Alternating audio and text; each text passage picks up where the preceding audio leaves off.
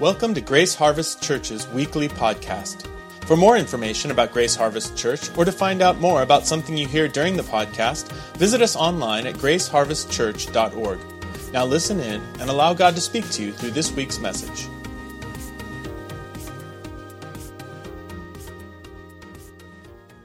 It's hard to transition after sharing an announcement like that, but we're going to transition into the scripture right now. And uh, if you want to get a little bit of a jump on the text of the Bible, I'm going to mostly be focusing on today. You can turn to Matthew's Gospel, the 18th chapter. Matthew chapter 18. and you just hold your finger there and mark that. And Lord, help me speak today and help us hear. My message is it's good to be home.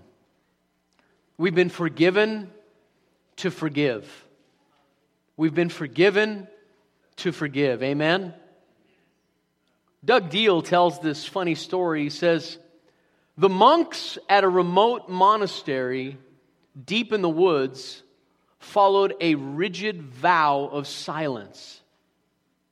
Their vow could only be broken once a year, they could only speak one time a year. And that was on Christmas by one monk in the monastery. That monk could only speak one sentence. So one Christmas, brother Thomas had his turn to speak. And he stood up and he said, I love the delightful mashed potatoes we've had every year with the Christmas roast. And he sat back down.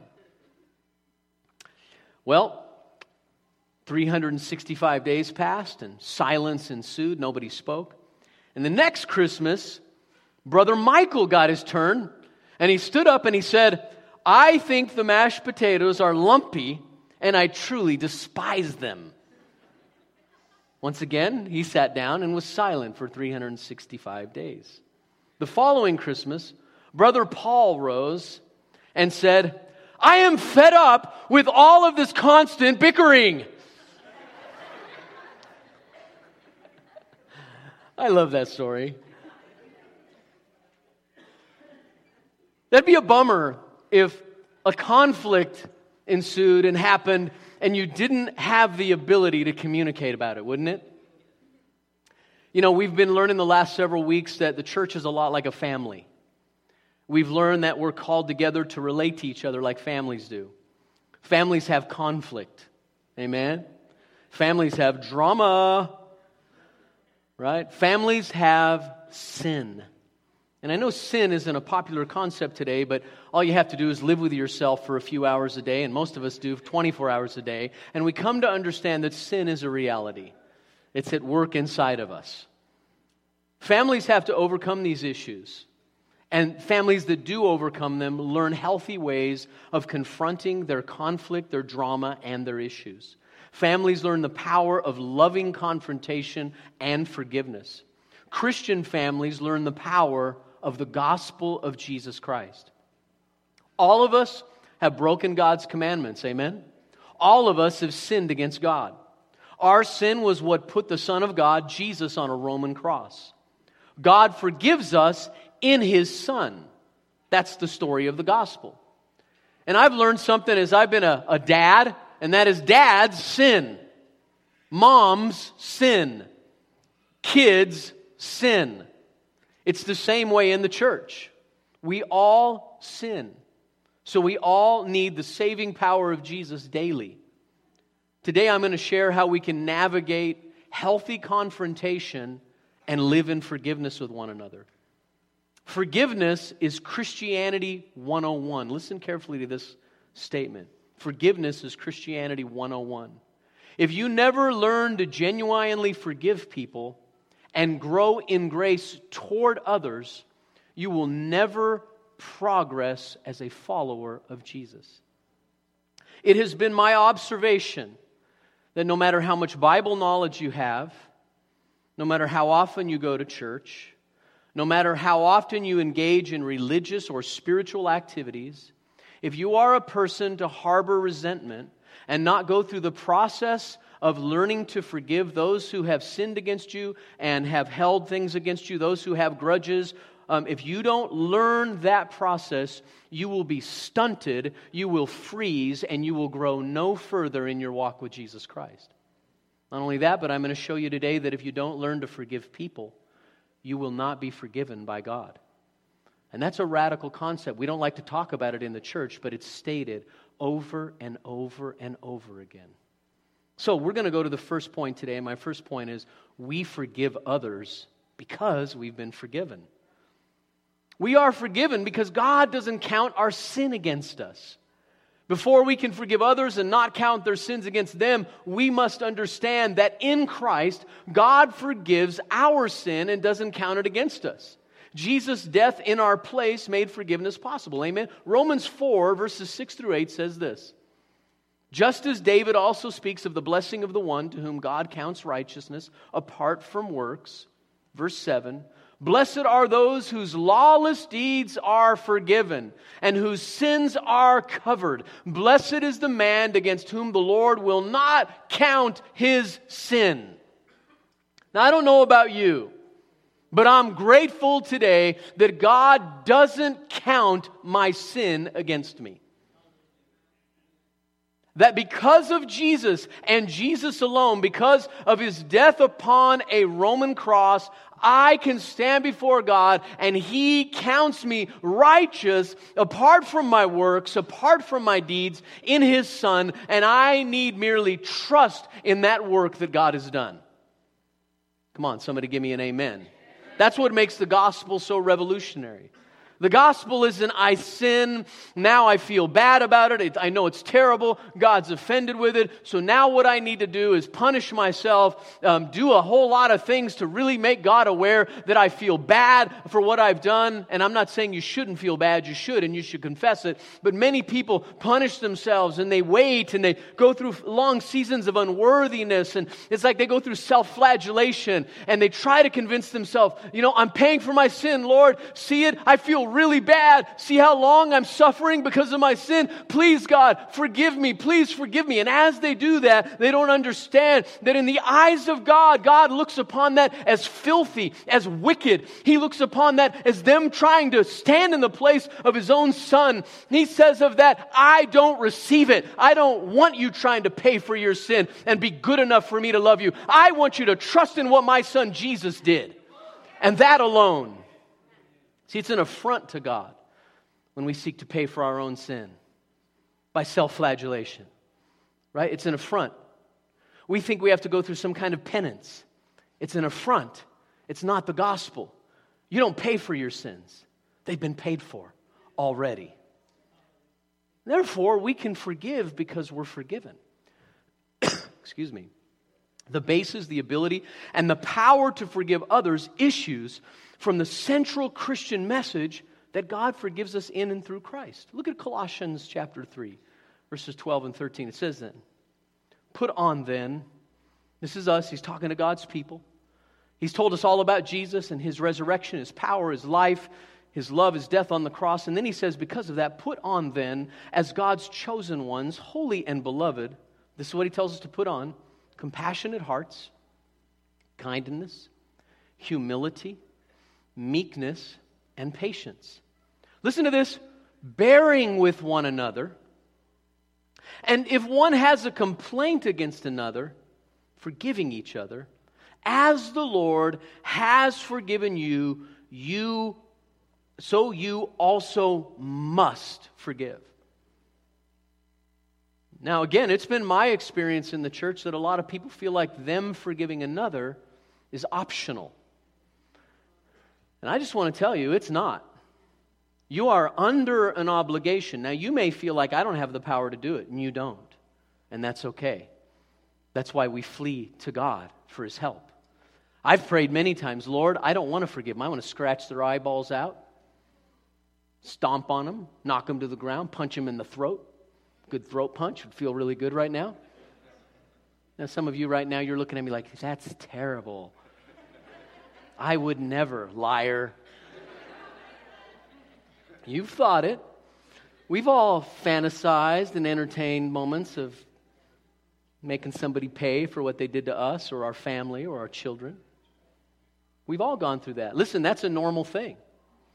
It's a normal human reaction to get angry. Injustice toward us or another human being is okay. It's right. Anger is a God given emotion. It's okay to be angry for a while. But if you harbor anger, it will eat you up, it will consume you, it will destroy you. It will fill you with bitterness, and everybody that tastes your fruit will be infected by it. So eventually, you're going to have to seek God for help. You're going to have to ask Him for the power to forgive, or you're going to bind yourself up in a prison. Matthew 18 later tells us that. We must forgive because we've been forgiven. We see it over and over again. Matthew 6, 14 and 15. Look at what Jesus, the Son of God, said. By the way, let me just point out that this is right after he gave us the pattern of prayer in the Lord's Prayer. Right after he's told us how to pray in the Lord's Prayer, he tells us this For if you forgive others their trespasses, your heavenly Father will also forgive you. But if you do not forgive others their trespasses, neither will your Father forgive your trespasses. Whoa, some of you right now, you're just like, whoa, whoa, whoa. You mean God won't forgive us? Sometimes I thought God forgave us unconditionally. We've been conditioned to believe that unconditional love means no consequence, no challenge, God not disciplining us for our sin. We've been conditioned wrongly about what unconditional love is. I love my kids unconditionally when they were growing up. But I'll tell you what, if one of them went blatantly against a known rule in our home, they were disciplined. That demonstrated my love. Discipline demonstrates love when it's done lovingly and rightly. With the idea being reconciliation and the restoration of the soul of the individual, discipline is part of what love is. We live in a society today that doesn't even want to acknowledge sin. Even in the church, we have people out there preaching a gospel of, of, of grace that is extreme, that goes beyond what the Bible teaches. And I'm an extreme grace guy. But let me tell you something sin crucified Jesus. My sin, your sin crucified Jesus. And it's an affront to him for us to go along in a cavalier attitude and expect, well, God understands. God loves me. He gets it. He knows that I'm just, you know, going through stuff. He gets it. He just kind of says, go ahead. No, he doesn't. He pursues you. He woos you. He works on the inside of you, convicting you. And he tries to draw you over and over to the cross so you will forsake your sin, walk away from it because it's damning your soul. It's hurting you inside. It's making you dark. And he wants to liberate you. Just saying. I've learned something. When I sin, I don't run from God. I run to the cross with all my heart. I run and throw myself at His feet and at His mercy. And I say, This is why you died. Here I am, sinner, all of it, right here. And this is why I'm here, because I need that cross. I don't avoid it, I run to it. I love this quote by George Herbert. He says, He who cannot forgive others breaks the bridge over which he must pass himself. Think about it. Think about it like a bridge. You got to go over that bridge regularly and you got to have a little talk with Jesus, right? You kind of blow that bridge up when you don't forgive others and you can't get back over there. Which takes me to the process the process of loving confrontation and forgiveness. Are you in Matthew 18? I said that was our main t- text. Here we go Matthew 18, 15 through 20. Jesus, I, I love Jesus, just lays it out for us. By the way, I want to ask you to notice something as you read this. I want you to ask yourself the question let's personalize it. That's a, a, a, principle of reading the scripture. Put yourself in the text. Let's personalize. I want you to put yourself in this text right now. And I want you to ask yourself this question When people offend me or sin against me, do I do this process? And if you don't, I want to challenge you you are not off the hook. This is the process Jesus laid out for us. We don't have our own process we come up with. This is the process. So, what does it say? If your brother, and this means sister too, the word brother is a Greek word that means brothers and sisters, okay? If your brother sins against you, go and tell him his fault between you and him alone. Circle the word alone if you have a paper Bible. Notice it doesn't say if your brother sins against you, go and tell him his fault between, no, wait, if your brother sins against you, go and tell your friends, your family members, other people around you his fault. It doesn't say that. If your brother sins against you, go and tell him his fault between you and him alone. If he listens to you, you've gained your brother. Wow. It can end right there. But if he does not listen, get out of my face. I don't care anything you have to say. Stick it in your ear. Take one or two others. It doesn't say two or three. People confuse that all the time.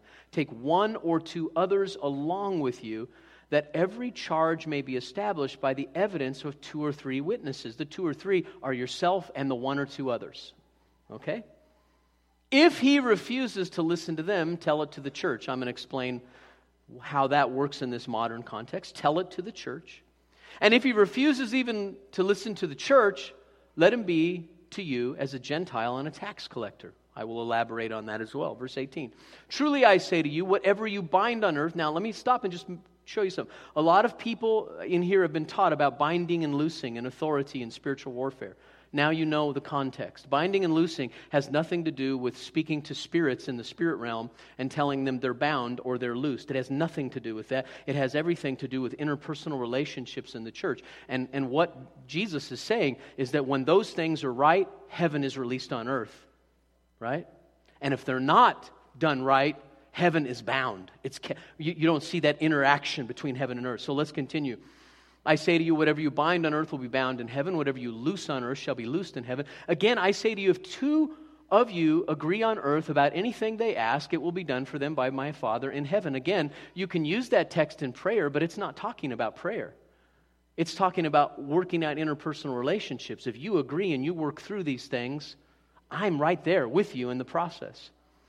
And look what it continues for where two or three are gathered in my name, there am I among them. So Jesus is still continuing his same thought, and he's saying, Look, when you do that, when two or three are working their stuff out, I'm right there with you. I want you to know I'm present in those meetings. Right? That kind of, how many of you just had your theology about prayer and all kinds of stuff just kind of blowing away, right? Some people are like, see, the church, you know, if two or three are gathered in my name, that's church, man. Well, yes, to a degree, but it's not talking about that. It's talking about how you work out conflicts, how you deal with unforgiveness in the church. I'm messing all kinds of you up. So, so what, do, what is Jesus' prescription for resolving conflicts? This is taken from the Life Application Commentary. And this is his advice for how we keep peace. So we're going to take that text and break it down. Number one, don't ignore conflict, address it. Verse 15 If your brother sins against you, go and tell him his fault between you and him alone. The Life Application Commentary goes on to say this this call to confrontation is not a license for a frontal attack on every person who hurts or slights us. So you should approach people prayerfully and humbly and gently, right? But nevertheless, don't ignore it, right? Many misunderstandings and hurt feelings can be solved at this stage. This saves church leaders from getting involved in everyone's personal concerns. Personal confrontation also keeps believers from gossiping with one another. Instead, believers are to be mature enough to go to directly to the source and deal with the problem at that level. This is so important. I know people who've left churches because of gossip. Gossip is a terrible thing, isn't it? You know, we could deal with 90% probably of the gossip in the church if we just would go deal with people one on one and quit talking smack about people behind their back. Right? Think about it. Am I speaking to anybody today? Two of you. Praise the Lord. Number two, don't exaggerate conflict. Solve it with the least possible publicity and public scrutiny. I love that. Between you and him alone. And if he receives you, you've won your brother. But if he doesn't, you just take one or two more along with you. You don't take a lynch mob. You don't make it about a coalition. You don't get people on your side. You don't begin to build a case. You just take one or two more after you've gone to them between you and them alone because they're not receiving what you have to say. Then you take one or two more. Now, here's what I found. I'm just going to stop here real quick. This is what I found. I found that most people abandon the process at that point if they even start the process. Or this is what people will say I didn't go to Bob. And if you're Bob, don't take this personally. I'm not talking about you. Maybe I am. I don't know. Maybe the Holy Spirit's talking to you, Bob. But what about Bob, right? But where was I? This is what happens with many people. They say, Well, you know, I just, I know Bob. He won't receive it. So I'm not going to go to him. I prayed about it. And I'm like, chapter and verse. Show me where Jesus said, If you pray about it and the Lord shows you they won't receive it, then don't go to them. Show that to me in Scripture. I just, I need some enlightenment. You are reading something I've never read before. Second Opinions, chapter 4. Hezekiah chapter 8. Where in the Bible are you finding this text that lets you off the hook for not going to your brother or your sister and talking to them face to face. Where is that? I, I can't find it. You see, don't exaggerate it. Do it with the least publicity and public scrutiny. You know, God doesn't like to, think about this. God's not into airing our sins. Aren't you glad? I mean, what if all of a sudden, you know, there was a new thing in the Bible where everybody had to air their sins publicly? Some of you right now would be running for the door. I would be. You know, it's so funny, isn't it? I'm going to. Can I talk a little bit about this morning? Okay. So I'm, I got a message prepared about forgiveness, and right as I'm coming to church, Peggy and I have a conflict. It's like the, the you know, and I was just about to blame the devil, but I'm not going to do that. But you always get tested, don't you? Right? You always get tested. And we had to work through it. My heart rate went up, my blood pressure went up. I bet my face was starting to turn red. She was pretty hurt. I was pretty bugged. We went back and forth a few times, and finally, just before we walked out the door to drive here, we resolved our conflict and we hugged each other, and it was all good. And then we got here, and she said, It's kind of funny that you're speaking on this today.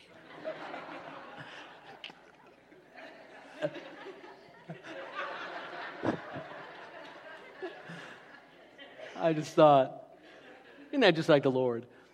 Right? Oh, yeah, Doug? Tell him how it's done. Number three, don't abandon conflict, pursue it to a resolution.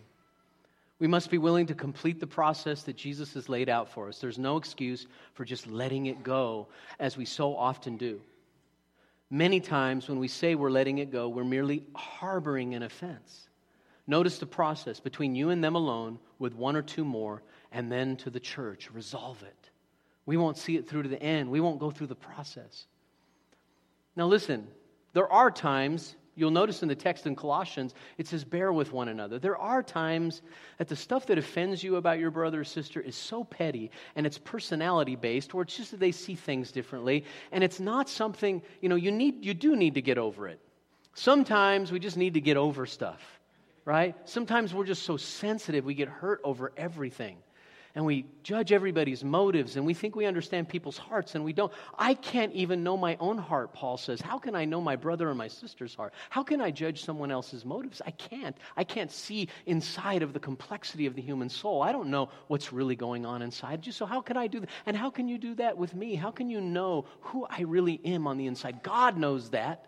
I don't justify myself either. God knows I might be worse than you think. Probably am. But He's the one that knows that. Right? He's the one that knows that. But when it comes to dealing with conflict ourselves, we, we don't abandon the process. We don't let ourselves off the hook. And this is how you know if you've let it go. You know you've let it go if you can be around that person, interact with them, you can hug them, you can talk with them, and everything's good, and there's no sense of, you know, I despise you, I don't want to be around you. You know, that's when you know you've really dealt with it. So re- resolve it, take it all the way. Number four, don't fence yourself in by conflict. Taking one or two witnesses requires that you're also open to reproof and correction. Having witnesses along with you protects you, the person you're confronting, and helps to avoid confusion. All these steps are very important. So you take one or more with you if you can't resolve it between the two of you, because there's a principle there. Sometimes another set of eyes is really helpful. You know, we have a process, even in the bylaws of our church, for moderating disputes among people. And you know, you read that when you, those of you who are members, you read that when you became members here, and you agreed to if I have a conflict or a dispute with someone, I'm going to walk through this process. It's Matthew 18 laid out. And there's a process in there for moderating disputes. Why is it in there? Because we need sometimes somebody else to see what we can't see. So maybe you go to your brother and you say, You did this to me and you did that to me. And they say, I did not. You're misunderstanding. No, you're not. You won't receive me. And they walk away. And, and, and now, you know, you look like the bad person that offended them. Well, if they go and get one or two more, or they get one and you get one and the, three, and the four of you meet, now somebody else has the opportunity to objectively hear both sides of you tell, their, tell your story. And they can help you navigate that. And it might be that at the end, as it often is, that, hey, you know, you're both kind of wrong in this you know, your attitude really stunk, right? Sometimes, how many of you know, sometimes you can be right with a really wrong heart, right? You can just be like, I'm right, you stupid idiot. May the Lord curse you with a brick beside your head. Okay, so you get my point. Number five, don't recycle conflict. Once resolved, let it go and get back to your life.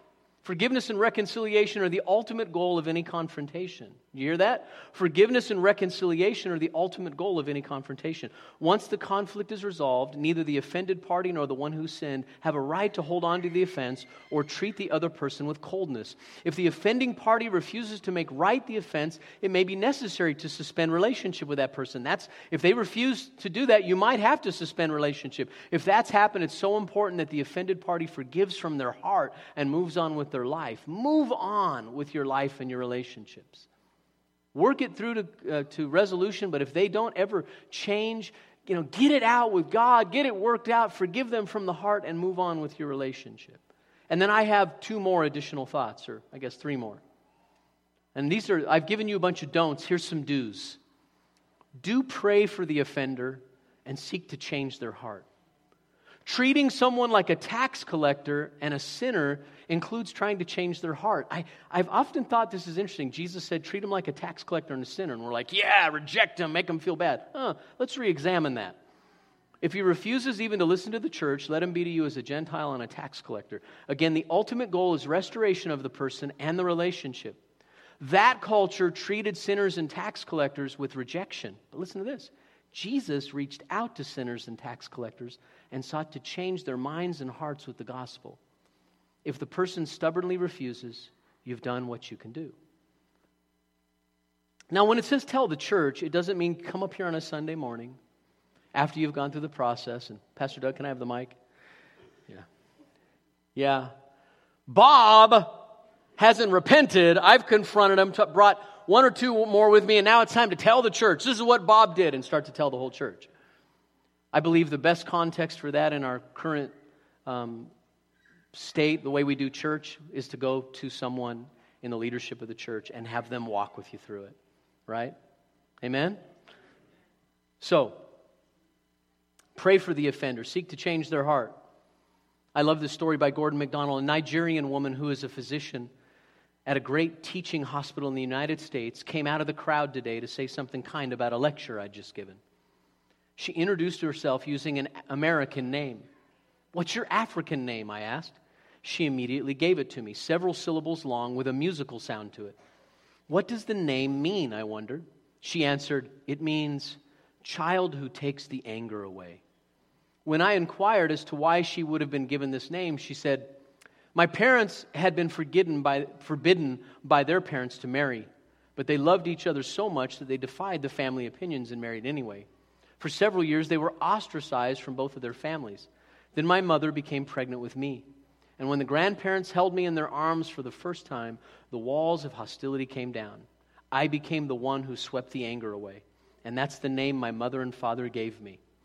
It occurred to me, he says, that her name would be a suitable one for Jesus. Amen?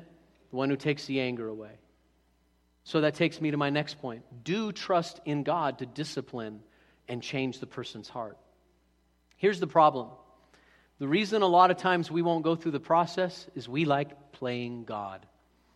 Let's just be honest. Most of us, we don't really trust God to deal with people, and we feel like we have to. We won't trust the time it takes, the process it takes. We want to be God.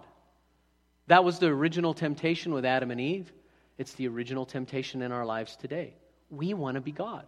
We want that person to pay. We want them to feel bad. We want them to know how wrong they were. We want them to understand the injustice and the pain they caused. And so we punish and we punish and we, we gossip and we backbite and we hold it at arm's length and we, we make sure they know you are a bad person and you're going to pay for it. God doesn't give us the right to do that. God says, um, you know, uh, why don't you let me be God? I can deal with them a lot better than you can. See, I've learned something over the years. I've learned that I can go above them. I can go to my father. Right? And that's his son or his daughter. And I can say, Father, I put them in your hands. I've seen this happen in my marriage. I've seen my wife demonstrate it. We've had conflict over something, not agreeing on something, and, and we, we come to an impasse, and she's right, and I don't want to admit it. And um, she just like yields. And we go away from the situation, and she starts to cheat. she prays. She prays. She says, Lord, Doug's your boy. You know how to deal with him. And I'll be like reading my Bible, and in the back of my mind, in my heart, I'll just be hearing, you know, you know she's right. You know you're being stubborn. You know you're holding on. You know you're proud. You need to give it up. You need to yield. You need to repent. Okay. And then I go in, you know, to talk to her, my arms behind my back, and I'm like, Uncle, Uncle! Right? God is above me. She just sidesteps the whole process and goes straight to my father, and God listens to her. Amen. See, when you trust God to discipline and change the person's heart, something powerful happens. The agreement of the individuals involved and the church carries authority in the eyes of God. Listen to Matthew 18 through 20, verses 18 through 20. I'm sorry.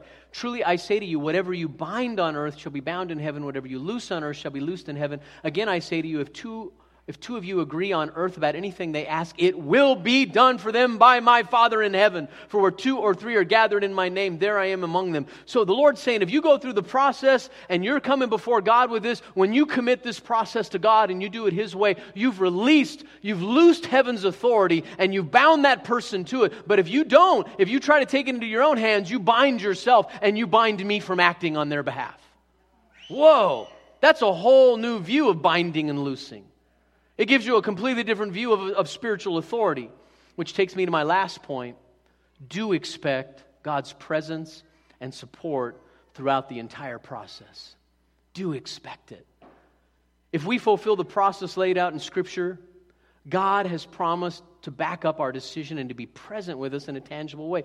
What a promise, verses 19 and 20. Again, I say to you, if two of you agree on earth about anything they ask, it will be done for them by my Father in heaven. For where two or three are gathered in my name, there am I among them. So, what's God saying? You do it my way, my personal presence is going to be with you. Isn't that what we want? Don't we live for the presence of the Lord?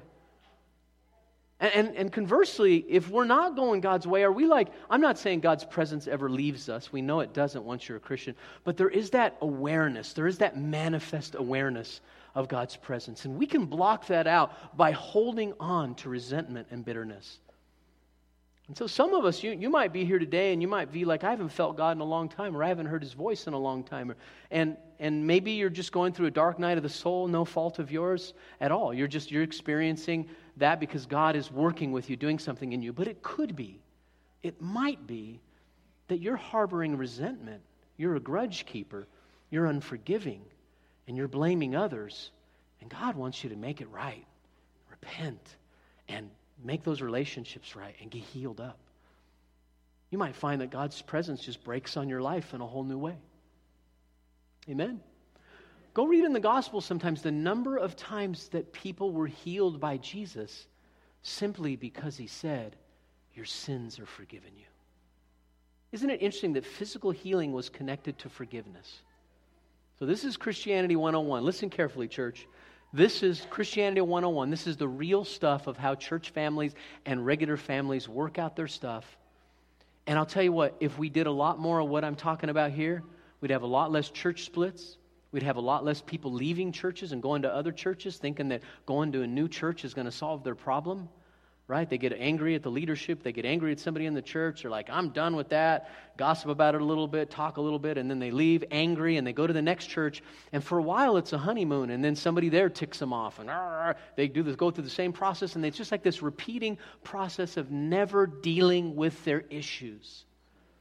And that's not acceptable.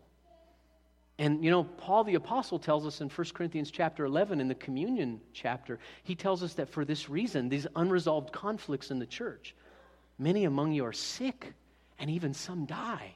That's profound.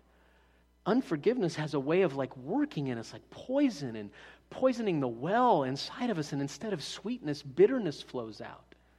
God wants to heal that. He wants to touch that. Now, listen, I'm calling us to something very high. I'm calling us to something that can't be done in human strength or ingenuity. But I want to tell you something. Don't sit there for a minute if you're a follower of Christ and say, I can't do it. Don't say that because I want you to know something. You can with God's help. You can, and He will help you. Listen, if it's His will, it's His bill. Right? He's going to pay, He's going to help you. He's going to give you what you need to forgive, to release, to be changed. And that's the beauty of the gospel. Amen? It's been said to err is human, to forgive is divine. There's an element of truth to that. True forgiveness of another comes out of a humility developed by a recognition of our own sinfulness. Right? The reason that I can forgive you is because I know me. Right? And if I keep that perspective right, it's easier to forgive. Because I've been forgiven, I must forgive. Today, if you're here and you've never experienced the assurance that comes from knowing that God forgives your sin, it's time for you to confess your sin to Jesus and be forgiven. Do you know today you could be here carrying a burden that God doesn't want you to carry any longer and you can just cast it on Him? That's why Jesus died, for your sin. Be cleansed today, become a child of God. And if you're here and you're holding a grudge against another, please ask God to enable you. We'll pray in just a minute. You ask God in that prayer, God, I'm having a hard time. Maybe they abused you horribly. Maybe you've been through sexual abuse or physical abuse or abandonment. Maybe horrific things were done to you, and you're like, I can't do it. No, you can't, but there's a God who is able to give you the power to forgive. I've told you this story before, but Corrie ten Boom, she was in a concentration camp with the Nazis. Her entire family was killed. She was tortured and beaten over and over again. And when she finally got released, she asked God to give her the power to forgive the prison guards and all the people that abused her. And then she was in Europe somewhere speaking at an event, and she looks out, and one of the prison guards that abused her is in the audience. And she had a moment of truth. She faced an impossible situation. And inside of her, she's like having a conversation with God I can't do it. I can't do it. I can't do it. And the Lord required her to do it. And when the meeting was over, he came up to her. He didn't recognize her. He came up to her and he began to talk to her and thank her. And he told her, I've had an encounter with Jesus Christ. He's my Savior now. And at that moment, she knew she had to reach her hand out and shake his hand and embrace him. And she went through this warfare inside. I can't do it, I can't do it. And finally, she shook his hand and embraced him. And she said, at that moment, it's like it melted away. There's some of you here, you make the choice and say, God, I know that I need to do this because you call me to do this, and I want to be forgiven. And if you'll do that, God's power will help you. You might have to say in the next six months or a year, 20 times a day, I forgive them. I forgive them. You might, in your mind, go through all the battle and all the warfare, but if you continue to choose to do what God's called you to do, God will help you and enable you, and you'll be able to forgive. Please do it. Don't hold on to, you, to it. It's messing your life up. It's keeping you from progressing. You're not growing up. You're staying stunted. You're not growing up because you won't forgive, and God wants to enable you to forgive. Amen. Why don't you stand with me?